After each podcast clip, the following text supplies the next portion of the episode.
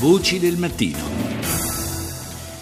Parliamo di carceri, in particolare di carceri per i minori. Lo facciamo con il presidente dell'Osservatorio Antigone, Patrizio Gonnella. Buongiorno. Buongiorno a voi, grazie.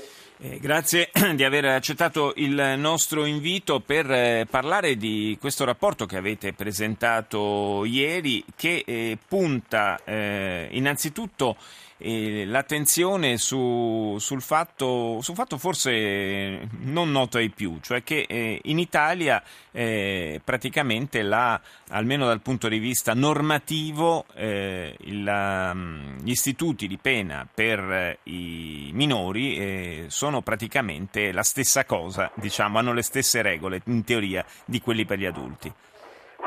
Purtroppo sì, nel senso che nel millenovecentosettantacinque, quando fu eh, prevista, fu la prima legge penitenziaria italiana, c'era una norma alla fine che diceva: queste regole valgono anche per i ragazzini, per i minori, fino a quando non ci sarà una nuova legge. Beh, quella norma transitoria non è mai stata cambiata.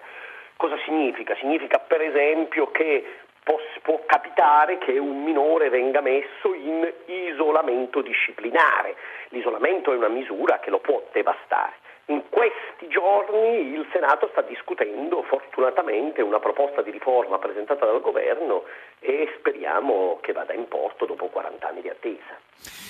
Ci sono certi aspetti in effetti che sono, se eh, certe misure se applicate nei confronti di minori possono avere degli effetti, come lei sottolineava, molto, molto gravi. Lei parlava dell'isolamento, eh, ci sono anche altre, altre questioni, per esempio la, eh, la riduzione dottissima possibilità di avere eh, contatti con l'esterno, con, eh, con le famiglie, con i parenti, ancora di più con gli amici.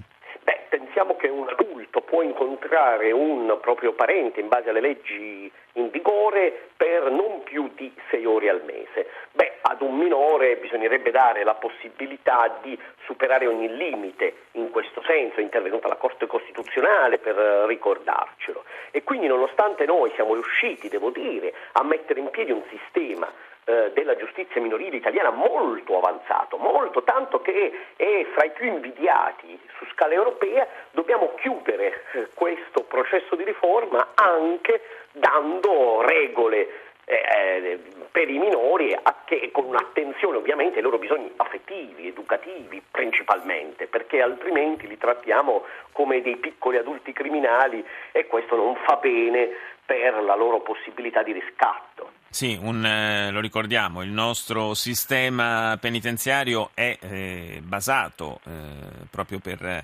eh, per eh, indicazione della stessa Costituzione sulla necessità di recuperare le persone. A maggior ragione questo è un, eh, un impegno che va assunto e mantenuto con eh, i minori.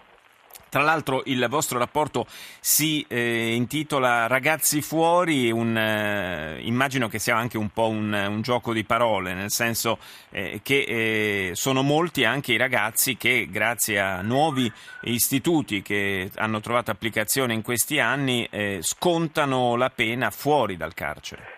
Sì, perché per esempio con il codice di procedura penale minorile del millenovecentottantotto, ad esempio, abbiamo consentito l'alternativa al processo, che è costituito dalla messa alla prova, che significa che il ragazzo viene responsabilizzato, si assume fino in fondo le proprie responsabilità. Oltre tremila nel duemilaquattordici sono stati ragazzini che sono stati messi alla prova, e ci significa che non vivono l'esperienza traumatizzante della condanna e non vivono l'esperienza traumatizzante del carcere. I tassi di recidiva bassissimi, ma veramente bassissimi, quasi insignificanti, ci dicono che l'esperienza funziona. A noi ad oggi abbiamo nei sedici istituti penali per minori italiani quattrocentocinquanta ragazzini. Abbiamo circa duemila che invece sono in comunità esterne, dove possono anche avere una possibilità di ritornare un po' più in libertà pian piano, andare a scuola, vivere una vita più o meno ordinaria. Ecco, noi dobbiamo pensare che un ragazzo in formazione non è una persona che va messa in una cella e va buttata la chiave, è una sconfitta per tutta la società, e il sistema è attrezzato fortunatamente da una venticinque anni per aiutarli, ma bisogna fare un passo ancora in avanti e investire in strutture, risorse umane che purtroppo con la crisi sono andate certo. lentamente a, a diminuire. Certo, grazie, grazie al Presidente eh, dell'Osservatorio Antigone Patrizio Gonnella, e sentiamo la testimonianza di Don Gaetano Greco, che da ventiquattro anni è il cappellano del carcere minorile di Casal del Marmo, un incarico difficile che ha ricevuto per caso a trentaquattro anni. Lo ascoltiamo al microfono di Rita Pedizzi. Mi sono trovato a dover sostituire momentaneamente un mio confratello che faceva il cappellano lì e io dovevo stare soltanto un po' di giorni. Mi hanno bloccato lì, mi hanno detto che ero una persona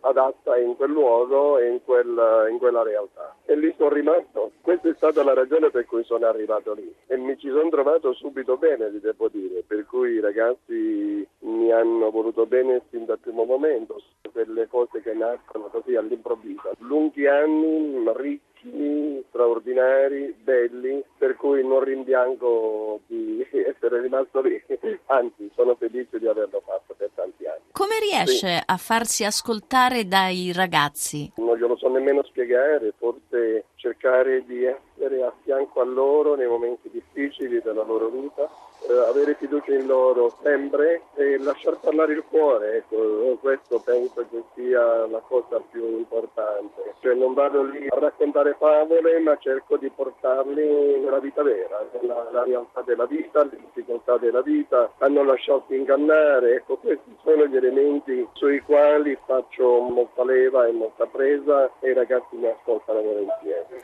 Quanti sono i ragazzi a Casal del Marmo? In questo momento sono aumentati in modo particolare perché, come sicuramente lei saprà, a giugno scorso la permanenza all'interno del carcere è stata portata da ventuno a venticinque anni, quindi sì. sono una serie di ragazzi adulti in esecuzione di pena compiuta da minorenni. Questo ha fatto lievitare la presenza dei ragazzi in carcere, per cui in questo momento, proprio ieri che ero con loro, in un gruppo ce ne sono venticinque, nell'altra parte ce n'erano diciotto. Due anni fa Papa Francesco ha scelto di celebrare con i suoi giovani il Giovedì Santo. Dopo una settimana o dieci giorni che è stato eletto Papa, sceglie di venire tra forse le persone più fragili che possono essere i ragazzi all'interno del carcere, nonostante quella quella scorza che molte volte presentano degli uomini duri, in realtà sono degli uomini fragili o dei ragazzi fragili, e quindi il Papa ha scelto di stare con loro, quindi è stata veramente una scelta e un